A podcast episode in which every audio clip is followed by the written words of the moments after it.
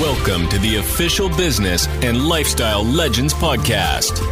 Real life stories, exciting interviews, and a lot of knowledge to change your life. And here is your host of today's episode, Ben Schneider. Today's episode is powered by JobMofi.com. JobMofi.com is a job search platform where you can hire a remote worker from the overseas, from all over the world, and you can sell your services on the marketplace. So if you need a remote worker, a designer, a virtual assistant, a web designer, developer, or anything else, go on jobmofi.com, sign up for free. Only verified users, no fakes, no scam. Check it out. 14 days free trial on jobmofi.com. Welcome, guys, to the Business and Lifestyle Legends podcast. My name is Ben Schneider, I'm the host of this episode, and today I got another awesome guest for you. He's the founder of GreenPal, a marketplace for lawn care. And he's the perfect interview guest today because he has not also only created this marketplace, he has also created Peachtree Inc., one of the largest landscaping companies in the state of Tennessee, growing at over 10 million a year in annual revenue before it was acquired by Elusa Holdings in 2013. So please, guys, welcome Brian Clayton. Hey, Brian, how are you doing? Ben, thanks for having me on. Great to be here. Awesome. Thanks for being on the show today. I'm excited for our talk for the next 30 minutes. You are the founder of GreenPal. So it's a marketplace for lawn care. That's right. This is very interesting because I'm also owner of a marketplace, but it's way different. So what we are doing is job search from the overseas, and you are more in a local-based business, but you're doing it also globally. So how did this idea came up to create a marketplace? Yeah. So CEO, co-founder of GreenPal, and GreenPal, it works kind of like the Uber for lawn mowing. So if you have a home or you rent a home, you have your lawn, you need to have somebody mow it for you. Rather than calling around on Craigslist or Facebook or some other website, you can just download GreenPal and you'll get hooked up with a great lawn mowing service in less than a minute that will come out and mow your yard for you, and you can pay them and book them again right through the app. And we've been at this business for 8 years. And so we're kind of an 8-year overnight success. We've got over 300,000 people using the app to get their lawn mowed, doing over $20 million a year in revenue. But the first few years growing the business were really, really tough. Getting a marketplace going from the cold start is really, really difficult. And it took us probably 4 years to get some kind of momentum going on the company.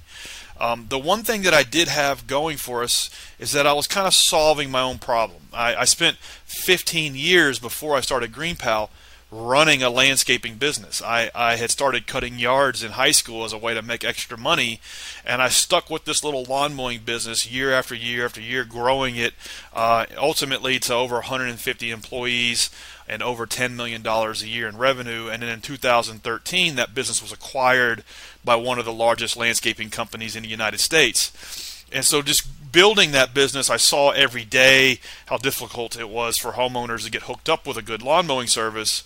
And I thought, okay, well, what am I going to do now? You know, I retired, I got bored. I thought, well, let's see if I can build an app. You know, I'm going to see if I can build a technology company. And luckily, I did not know what I didn't know, and luckily I was a little naive. Otherwise, I never would have done this. But because it's just so damn hard. But I recruited 2 co-founders and we went to work, and we started working on the product, working on the platform. The first year we had $10,000 in total revenue, and like 20 customers, maybe 30 customers, and half of them were my friends and family. But we just kept sticking it out. We kept learning from the people that were using it. I was reading a book at the time called The Startup Owner's Manual by Steve Blank, and another book called The Lean Startup by Eric Ries. And what those guys like beat into your head as technology entrepreneurs is that you have to get out of the building and go talk to people that are using your product, and go meet with them and get them to tell you where you let them down, and tell you what problem that they wish you would solve for them. And only through that feedback do you understand if you're on the right course or not. And we luckily put this into practice, and we met with those first few people using the app, and we figured out if we could just make it work in Nashville where we live, we can make it work nationwide. And we spent 4 years in Nashville just trying to make the Uber of lawn mowing predictable and reliable, and then slowly but surely put it in more and more cities in the United States, and now we're nationwide. Awesome what you mentioned, and people out there who are listening couldn't see that I was laughing like hell. You mentioned you didn't know about the whole ecosystem, and I think what you meant was how much work it takes and how much money it costs, right? Because that was the same exact thing when I was starting JobMofi as my platform. I thought it would take around 8 months and around €30,000 to get a first version and to be online. The reality was it was multiple six figures, and it took around 1.5 years, almost 2 years to have a good version online. So what was your experience on that? Very similar. And the thing is, there's a couple things that are happening that I didn't realize. So I spent 15 years building a big landscaping company, 100 and plus employees. I thought I was like I thought I knew everything there was to know about business. And then so when I started the app, I thought, well, that business was hard. I want to start a software company now because that'll be easier. And one thing I didn't understand was I was inventing a brand new product from scratch, something that did not exist. And so when you're inventing something that doesn't exist, you really don't have any kind of roadmap to follow. There's really no kind of preset things that you need to do. It's really just trial and error and going from failure to failure without a loss of enthusiasm. And I wasn't prepared for that. And it was a lot harder than I thought it was going to be in the first 3 months, 6 months. And it was only because we were meeting with the people using the app did we get enough validation to understand, okay, we need to keep going forward. Because we would talk to these people and they would tell us everywhere we sucked. The guy didn't show up on time. The prices were too high. It flat out didn't work. It crashed. It had bugs. I didn't get any quotes. All of these things. And but one thing we never heard was, I don't need this. We never heard. In fact, the disappointment that we saw from these people was validation. They were let down that the app sucked. And we took that to mean, well, imagine if it actually did work, people would love to use this. And so that was just enough validation to keep going and to keep figuring out all of the things we need to work on. And we just always took like a list of 100 things and distilled it down to 2 or 3 things and fixed those, worked on those, improved those, and then this rinse and repeat our way through making the app better and better and better just through 5% and 10% gains. And we did that for 3 or 4 years, and we actually had something along the lines. And then on top of all that, building a marketplace is really hard. Building a marketplace that connects buyers and sellers is tremendously difficult because you have to satisfy the wants and needs of both sides of the transaction. And so we were constantly over-optimizing on one side at the expense of the other, and just going through the motions of trying to figure out what the delicate balance was to build an app that lawn care services love to use and that homeowners love to use was just one that took a lot of trial and error and a lot of time. And the difficulty I was experiencing with a marketplace or with starting a marketplace from scratch is that you need both parties at the same time. Right. So it's maybe easy to acquire one of them, but maybe it's very hard to acquire the other part. So then the marketplace wouldn't work. About numbers, how much have you spent to get your marketplace in a starting position? And then maybe for the first 1 or 2 years in ad spend, or have you used, for example, PPC ads, or have you spent money for PR agencies to get on Forbes and entrepreneur magazine and stuff like that? Yeah, it's a great question, because every single marketplace, SaaS company, app, whatever it is you're doing, you need to like innovate and solve a problem. And then you also need to innovate on growth and distribution at the same time. So bad distribution and bad marketing is what kills most startups.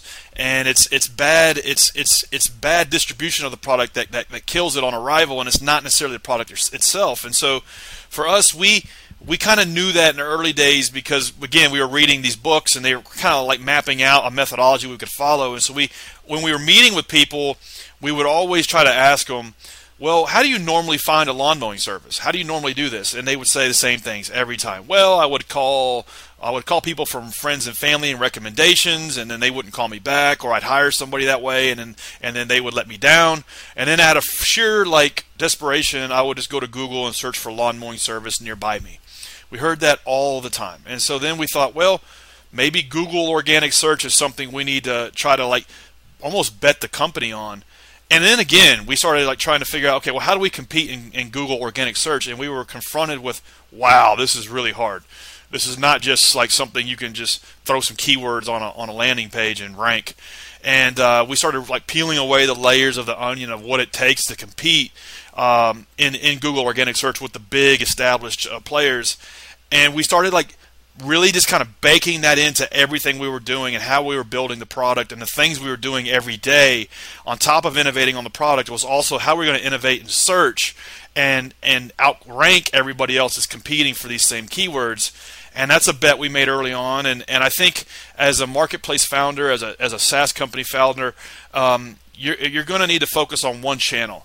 You're going to need to like almost bet the company on one channel. And so experiment in maybe a dozen channels and then figure out what's working, and then just be the best in your market or in the world at that one channel, because you're not going to be good at all these things at the same time. At least that's been my experience. On top of all that, our company's bootstrapped. You know, we self-funded the entire thing. And so, you know, for the first 3 years, no paychecks. I worked, you know, all day on the thing, and my two co-founders worked nights and weekends. They had full-time jobs, and every dime we were making, we were putting back into things like developer hours, better designers, content creators, SEO consultants, things of that sort, so we could use every dime we were making to go try to make more money. And then as time went on, you know, a little bit of a snowball effect took place where compound interest kicked in, and that small number started getting big. And how much money did you spend on ad spend, so when we first launched, you know, we didn't raise any money. We paid a dev shop to build the first version of GreenPal, like a development agency. We spent like $150,000. We launched that version, total failure. Didn't have the features it needed. It was just like way off the mark for what we needed, and so we're talking to these people and we realize, holy crap, man, if we're going to be in the tech business, we're going to have to learn how to build software. So we started working on ourselves, learning how to code, learning how to build software. So I'm a terrible front-end engineer. My co-founder is a horrible back-end engineer, but just enough to like be able to start iterating and improving, and as we got more sales, we then started reinvesting those dollars into other more development hours, hiring our own developers that work for the company now, and then doubling down on Google Organics. So we haven't ever spent a dime on paid search. I mean, we have just experiment, but we learned really quick that those channels were not going to work for us. We just can't afford to spend $200 to acquire a customer. We only take a small transactional fee, and so we learned really quick that, okay, rather than spending $10,000 this month on Facebook ads or Google ads, let's spend that on better content. Let's spend that on better SEO, better backlinks. Let's spend that on making the site faster so we rank better. And so just reinvesting every dime we make back into SEO-related activities has been core to our strategy. Have you done the SEO parts by yourself or in relation with? So I think a lot of times startups will try to like build a product and then they'll sprinkle some marketing on top at the end, and they'll try to outsource this stuff. They'll try to hire a digital agency, or they'll try to hire an SEO agency, and maybe that'll work, but it's been my experience like this stuff has to be part of the DNA of the company from the ground up.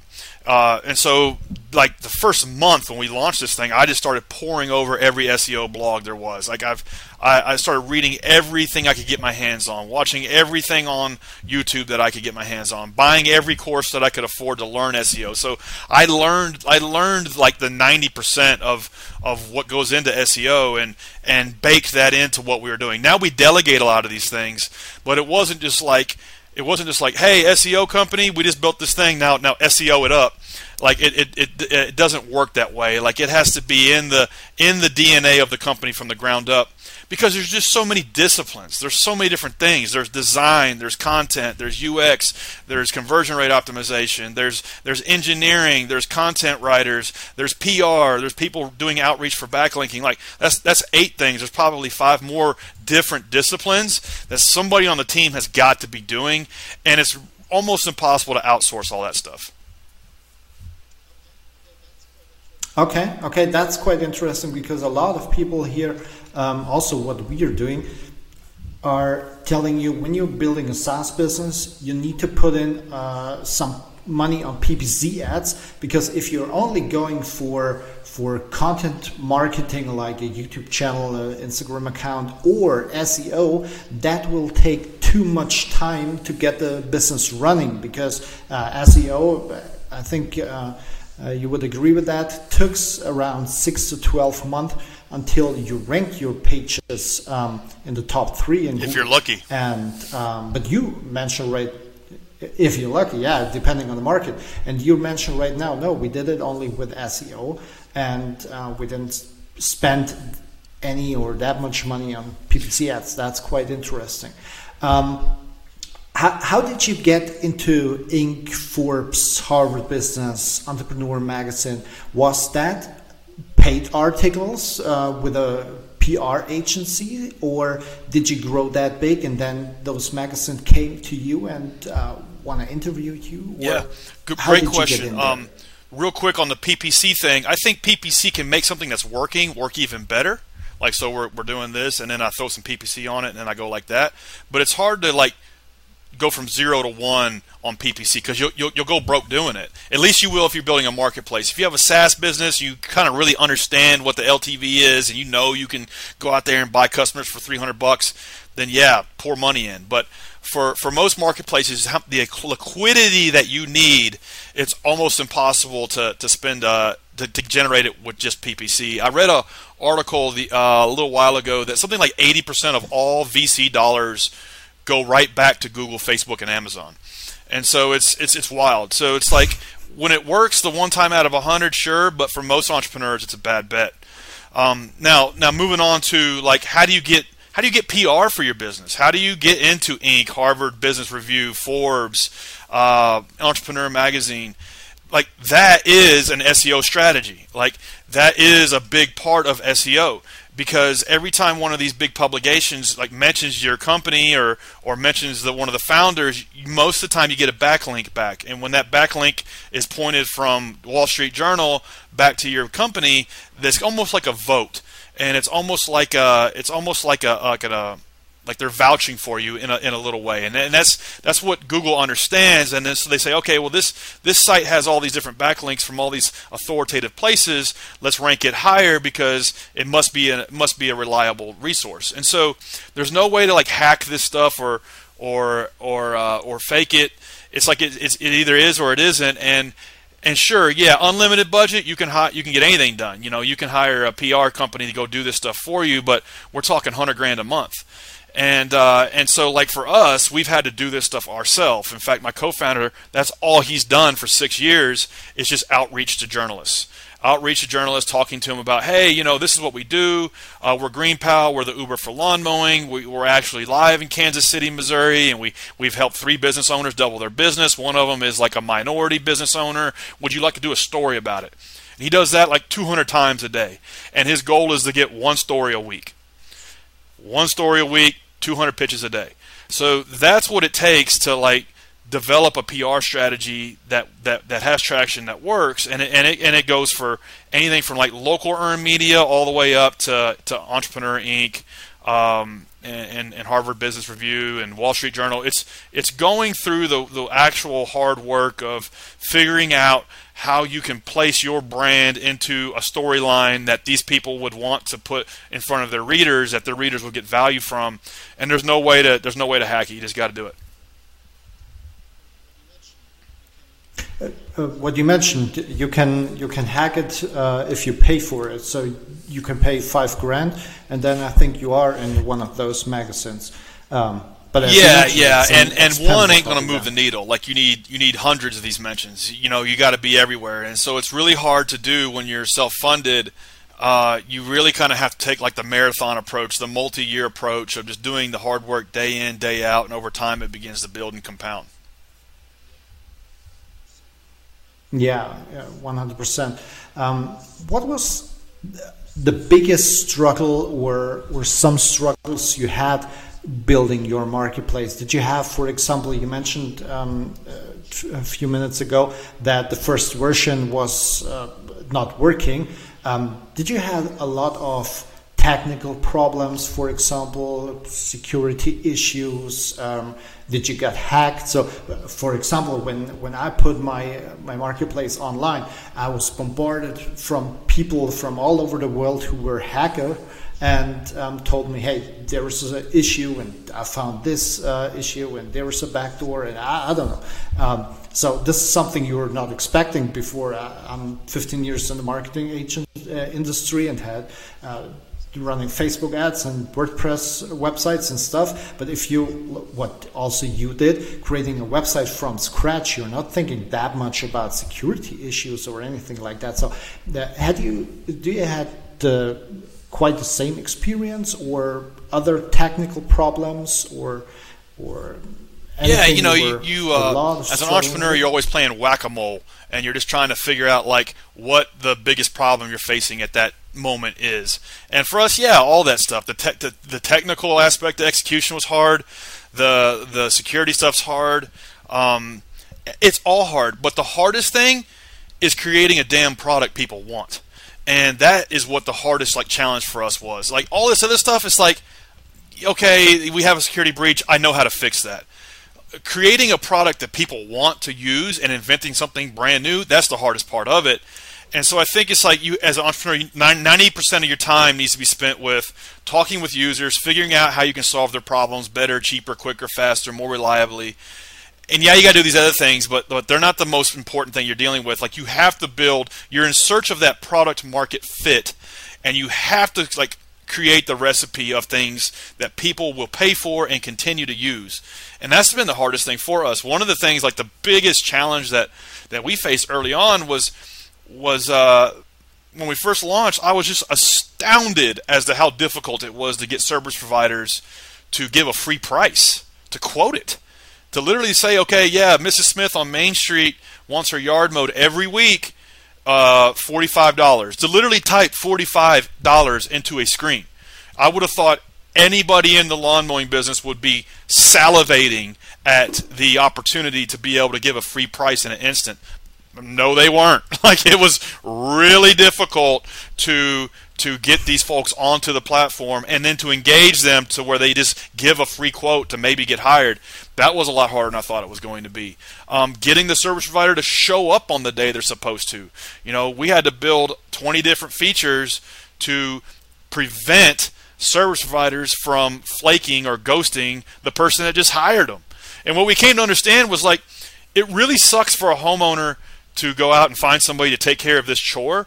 And guess what? Now all of those problems are ours. And as the platform and as the marketplace, it's our job to solve them. And that was something that I was not prepared for. I thought I didn't know any of those problems were going to exist. And the only reason we stumbled upon it was because people were using it and it was just in our face every day. And then we understood, okay, these are the three things we need to focus on this week. Nothing else matters. And yeah, sure, all these other things are happening too, but like the primary thing is you're in search of product market fit, and nothing else matters if you can't find that. Did your product? Because you mentioned you need to spend the time talking to people about your product, you need to create a product people love to use and to use over and over again. Did the product itself, was it different from the day one product to the product that is today? Because I think the product was still the same. It's taking care about your mowing for your lawn. So I think that is quite the same. So what do you mean? The original vision improve the product over time? Remarkably the exact same as it was 8 years ago when we started. So you should be able to, if you have tall grass, you should be able to push a button and quickly hire somebody to come mow it, and this should just happen like magic. That is no different today in 2021 than when I started the business in 2013. And so that hasn't changed. And so I think like the vision almost never changes. The vision shouldn't be changing a lot. And now the strategy on how you get there meanders, and that iterates. That is constantly like moving. It's not static. But the vision, and the vision was back then, this thing is the remote control for your life, your phone, and you should be able to just pick it up and order Thai food, a car wash, a lawn mowing, laundry cleaning, and book your Airbnb and all this other stuff right from here. And so it's like that vision never changed. Now, the idea of how we would get there has changed a million times, and it's all of these things you don't understand that you're confronted with once you get in the trenches and start trying to build that vision and trying to build the thing that delivers that little piece of the future. Those things always change, and you have to be adaptable and willing to iterate your way there. But I think the vision needs to be static, unless it's just flat out not working, and then you pivot to something else. But I think that's a problem a lot of entrepreneurs run into. It's like they try something for 3 months and it doesn't take off, and then they change the vision. When in fact you need to like key in on a vision that and like a view of the future that does not yet exist, and then just grind it out for 5 years to make it happen. Yeah, you need to do that. That was. It's funny that you mentioned that, because that is one of my strategy when I was building that. There were two options: build that site with a WordPress website and do some optimizations and customizations, and then build a first version, or you're doing it all from scratch. So what I mentioned, I didn't expect that it was that expensive, but I was telling myself, no, I do it from scratch. I do it 100%. Why? Because then there is no point of return. So if you're doing it from scratch, you're not going back after 3, 4, 10 months. If it's not working, you keep going.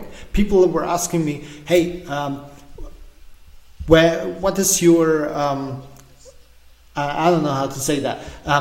When you will stop that? Well, I don't know. If you have spent $200,000, are you going to stop that? Because it's maybe not worth. And I always told them, there is no point for stopping it. It will work. Even I have to grind it until it's working. So maybe it will take a few years. If you're, what you mentioned, if you're bootstrapped, if you're self-founded, there is no millions of dollars like competitors have.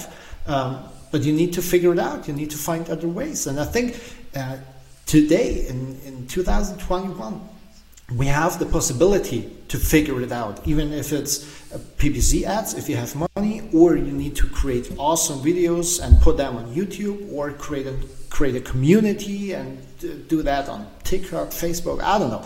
There are different ways to do that, but there should be a point or there should be a way to figure it out. What is your point on that? Doing these things won't necessarily like get you to the finish line, but you're going to get one thing. You're going to get a learning. So it's like you build, you do, you measure, you learn, and then adapt, and then repeat that over and over and over again. So it's like, okay, let's say, to your point, I'm going to create awesome videos on YouTube to get traffic for my website that is selling whatever it is, home furnishing. And I know that if I can create this great content that showcases these products in a certain way, that I can get a following going, and then I can make that work. And so you create your first YouTube video. Oh, it didn't work. But maybe you learned something by doing that, to where you can adapt and do it better again and again and again and again. And it's like it's not necessarily like inching your way towards success. It's inching your way through learnings that you then apply to what works. And so if you're going to go start a traditional business, if you're going to start a construction company, a roofing company, auto repair shop, a home cleaning service, a hair cutting salon, whatever, there's a known like path that you can take to make that a great business. Follow that path. But if you're going to start and invent a brand new product from scratch that does not exist and it's a technology product, it's a completely different strategy, and it's one that is based in learnings from action to action and then applying those learnings to make it better and better and better. And that's how you develop some traction. That's how you figure out what's going to work.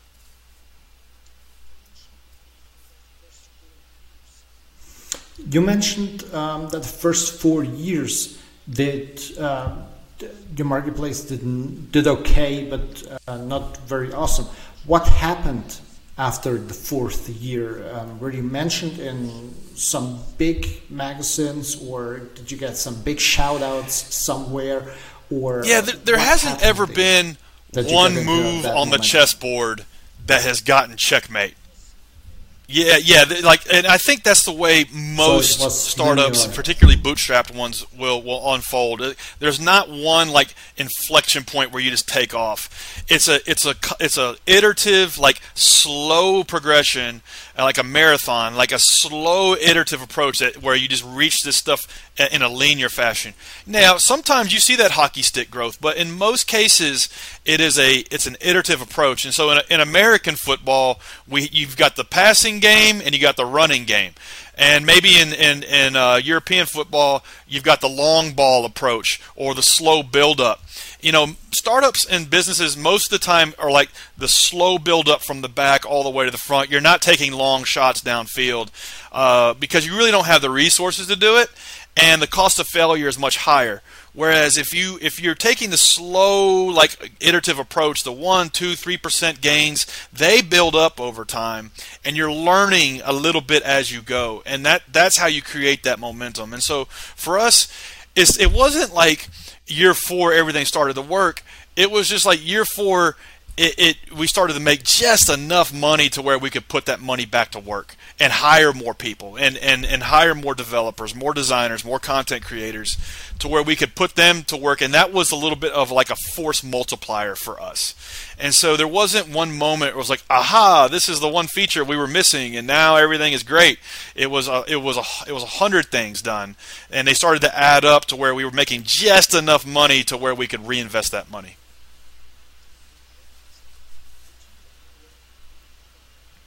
Okay, awesome. Did you you were starting only with? Yeah, so it was just my 2 co-founders and I, so 3 total, and it was that way for 4 years. We didn't hire our first person helping us until probably late year 3, year 4, and so it was very much us, nights and weekends, 7 days a week, working on the company, working on the product, and just learning how to code, writing code, learning how to design, designing, learning how, like, working on ourselves while working on the business. And that's just what we were willing to do to make it work. We didn't want to raise any outside capital because we saw a lot of other Uber for X types of startups in the United States that were raising tons of money, and then they would die 12 months later. And we were thinking, wow, something is going on here. Like these folks are trying to build like a new product, and they're going too fast. And so it's actually the capital is what caused them to die and not necessarily increase their chances of success. As we saw this, and we're like, well, let's just go the slow and low approach. Nobody's going to steal this dream from us, and let's just figure it out and do it as long as it takes. And luckily, that's the path we took. Now, my co-founders and I own the entire business. We don't have anybody on our cap table, and that's a great place to be. Now we're 27. And so everybody that works in the company is smarter than me in some way, and that's the way I like it. And so we have specialists that are work on their function, whereas in the early days it was very much us kind of figuring out how to do all this stuff like half-assed good. Now we have people that great developers, great copywriters, great designers, And now it's a lot of fun because I can manage these people who are really good at what they do and put them in positions where they can do their best work. And then I'm good at leading and managing teams. That's what I'm good at. I'm not great at writing code, but I'll, you know, in the early days, that's what I had to do.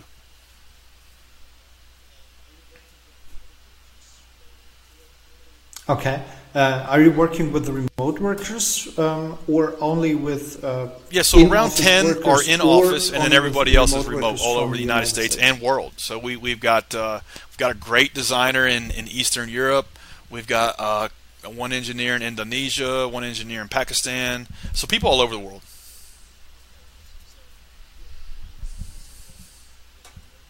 Okay, awesome. So that's right. Brian is also working with remote workers from the overseas. Hey, awesome. That's good to know.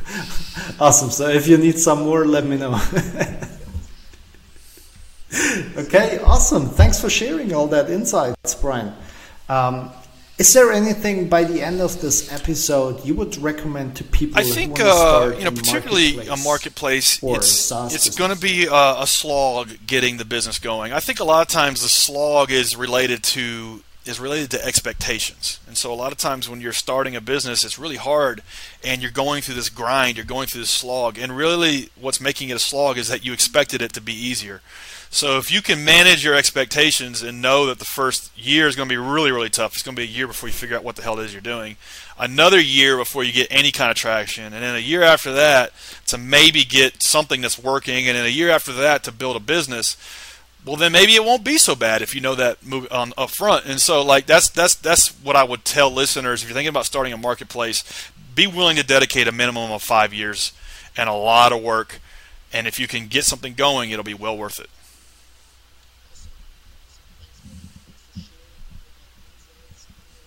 Awesome. Thanks, Brian. Thanks for sharing all that insights in your company. Thanks for sharing all that informations for all the people out there. It was a very interesting podcast episode, I think. If you guys are from the US and need someone who takes care of your lawn, you can visit yourgreenpal.com, or for sure you can go to Instagram and type Brian Clayton, and I think people will find you there. Thanks for being here. Thanks, guys, for listening to this episode. Hopefully, thanks, Ben. I appreciate it. And be with us in the next episode. Thanks, Brian. Thanks, guys, for listening. Bye-bye.